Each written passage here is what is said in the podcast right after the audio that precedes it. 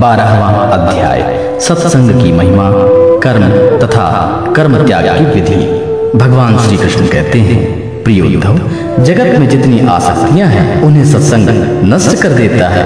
यही कारण है कि सत्संग जिस प्रकार मुझे वश में कर लेता है, वैसा साधन न योग है, न संख्या है, न धर्म पालन और न ही स्वाध्याय है। तपस्या, त्याग, इष्टापूर्ति और दक्षिणा से भी मैं वैसा प्रसन्न नहीं होता।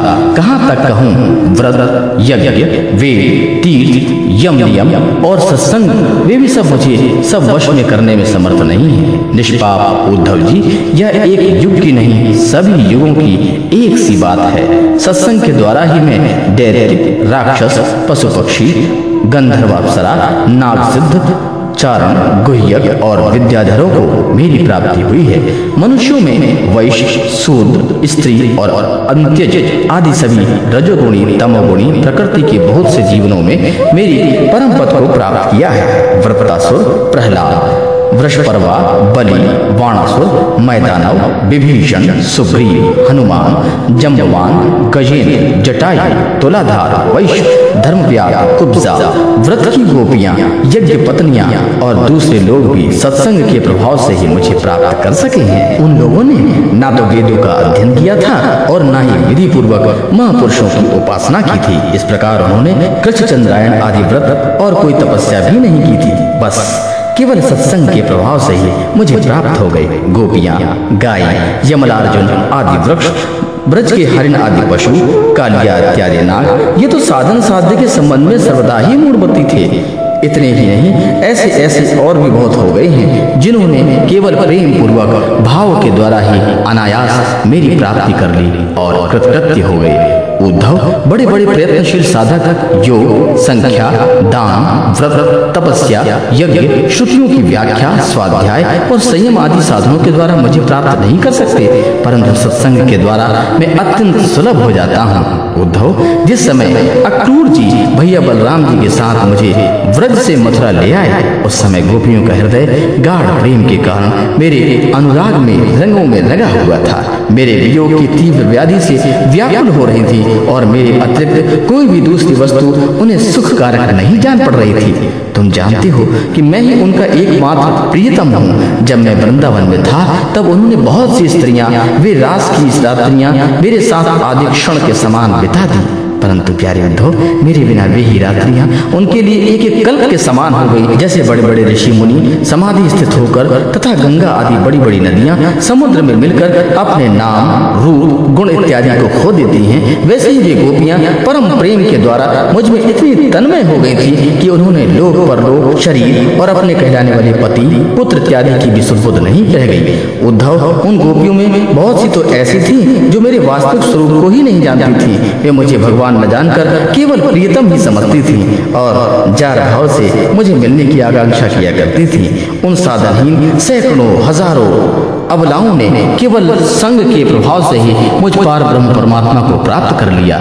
इसलिए उद्धव, तुम श्रुति, स्मृति, विधि, निषेध, प्रवृत्ति, निवृत्ति और सुनने योग्य तथा सुने हुए विषय का भी परित्याग करके सर्वथा मेरी ही भावना करते हुए समस्त प्राणियों के आत्मस्वरूप मुझ एकाकी ही शरण संपूर्ण रूप से ग्रहण करो।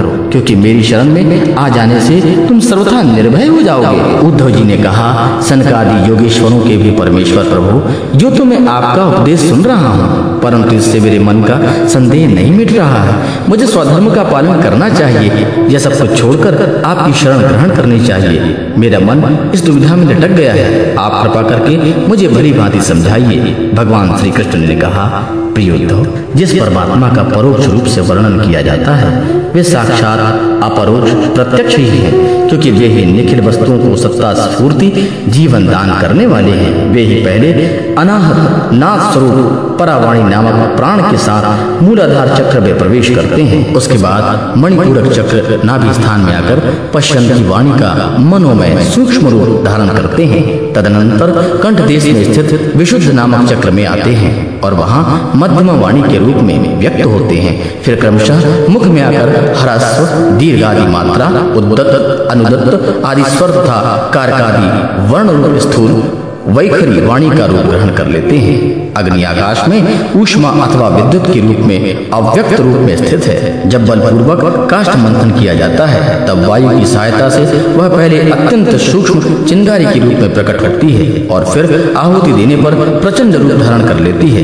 वैसे ही मैं भी शब्द ब्रह्म स्वरूप से प्रकाश, परा पश्चंती मध्यमा, वैखरी वाणी के रूप में प्रकट होता हूँ। इस प्रकार बोलना, हाथों से काम करना, पैरों से चलना मुद्रेंद्री गुदा से मन बुद्ध त्यागना, सूंघना चखना, देखना, छूना, सुनना मन में संकल्प विकल्प करना, बुद्धि से समझना, अहंकार के द्वारा अभिमान करना महत्व तत्व के रूप में सबका ताना बाना बनना, तथा सत्वगुण, रजोगुण और तमोगुण के सारे विकार कहाँ तक कहूँ, समस्त करता, कारण और कर्म मेरी ही अभिव्यक्तियाँ हैं, यह सबको जीवित करने वाला परमेश्वर ही इस त्रिगुणमय ब्रह्मांड कमल का कारण है। यह आदि पुरुष पहले एक और अव्यक्त था जिसके उपजाऊ खेत में बोया हुआ बीज शाखा पत्र पुष्प आदि अनेक रूप धारण कर लेते हैं। वैसे ही काल गति से माया का आश्रय लेकर शक्ति विभाजन के द्वारा परमेश्वर ही अनेक रूपों में प्रतीत होने लगता है। जैसे साधुओं के ताने बाने में वस्त्र ओतप्रोत रहता है वैसे यह सारा विश्व परमात्मा में ही ओतप्रोत है। जैसे सूद के बिना